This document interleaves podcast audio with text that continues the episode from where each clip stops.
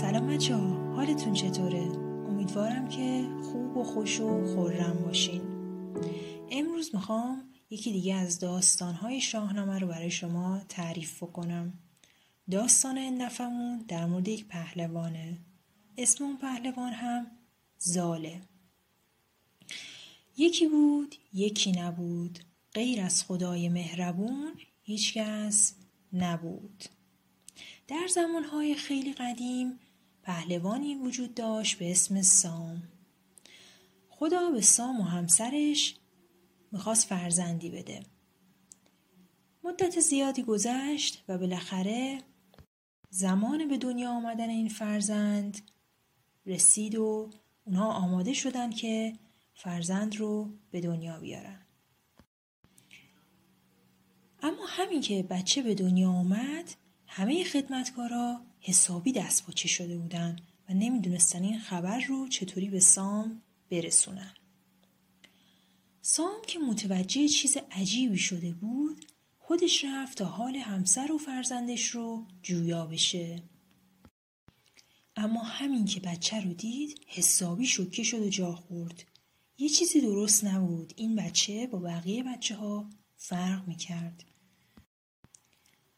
سام که احساس ناراحتی عمیقی داشت تصمیم گرفت که بچه رو از بین ببره و از خودش و خانوادش دور بکنه. بدون اینکه بخواد به عواقبش فکر بکنه. اما می‌دونید مشکل بچه چی بود؟ اون زال یا سپید موی بود. سام و اطرافیانش هم که فکر می‌کردن این به خاطر اینه که این بچه به جن و پریا ربط داره. یا مثل یه دیو میمونه می‌خواستن از دست بچه راحت بشن و اونو جایی ببرن که کسی اون رو نبینه. این شد که سام تصمیمی گرفت. اون تصمیم گرفت تا بچه رو به پای کوه البرز و پیش سیمرغ ببره. سام و اطرافیانش بچه رو پای کوه البرز گذاشتن و از اونجا رفتن. سیمرغ که آشیانش اونجا قرار داشت بچه رو پیدا کرد و اونو به آشیانه خودش برد و بزرگ کرد. و اینجوری بود که رابطه بین زال و سیمرغ شروع به شکل گرفتن کرد.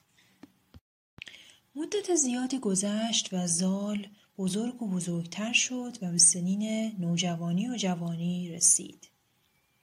شرایطی پیش اومد که لازم شد اون به شهر و بین انسانها و آدمها برگرده و زندگی عادی خودش برگرده و سیمرغ رو ترک بکنه. جدایی اونها هم به این شکل بود که سیمرغ از پرهای خودش به زال داد و بهش گفت هر موقع که به کمک احتیاج داشتی می‌تونی از این پرها کمک بگیری و من ظاهر میشم و به تو کمک می‌کنم. پادشاه اون زمان منوچهر نامی بود که پسری به اسم نوزر داشت.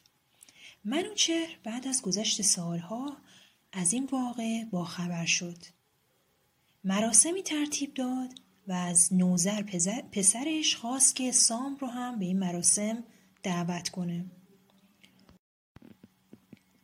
سام به این مراسم رفت و در اونجا شرکت کرد و به حضور شاه اون زمان یعنی منوچهر شرفیاب شد.